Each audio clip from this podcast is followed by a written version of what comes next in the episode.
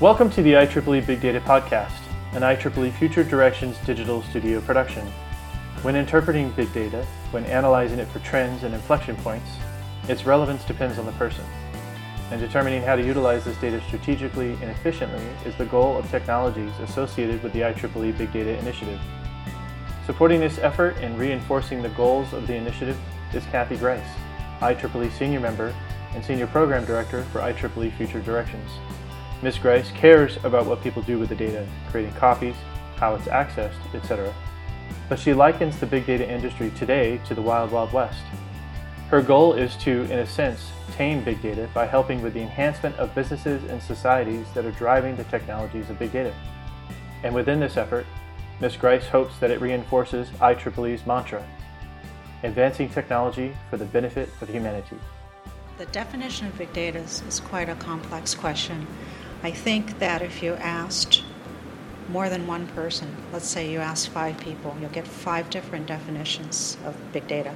To me personally, I see data as really a collection point that's generated from the millions to billions worth of sensors that are collecting data worldwide. Those contribute to the complexity of data. The other, other aspects are the uh, cameras, um, people taking pictures. They're all contributing to, to the definition of big data. And, and really, it's a matter of any given point in time big data is really relevant in terms of the person interpreting what that data is.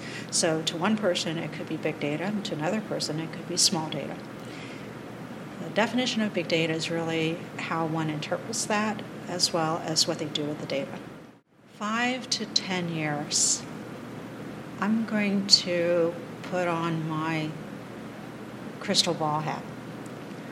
I'm hoping that five to ten years will have better business processes, methodology, technology that supports all the data that's generated and how it's handled in terms of a more robust infrastructure and also the privacy and security implications uh, from NSA ranging to the security breaches behind Target where I hope that in 5 to 10 years that people don't have to worry about those types of issues. The other aspect is really the societal implications.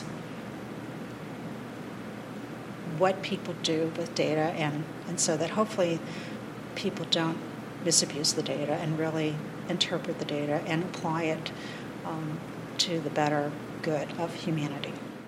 I strongly believe today that it's like the Wild Wild West. The, the data is just all over there. And the worst part is people are constantly shifting data around, creating multiple copies. The ideal situation would be to have one repository that provides an easy way for one to access and to manipulate that data and create its um, answers to any of the questions that might relate to that data. Thank you for listening to our interview with Kathy Grise. Discover more about the IEEE Big Data Initiative and listen to other podcasts in this series by visiting our web portal at bigdata.ieee.org.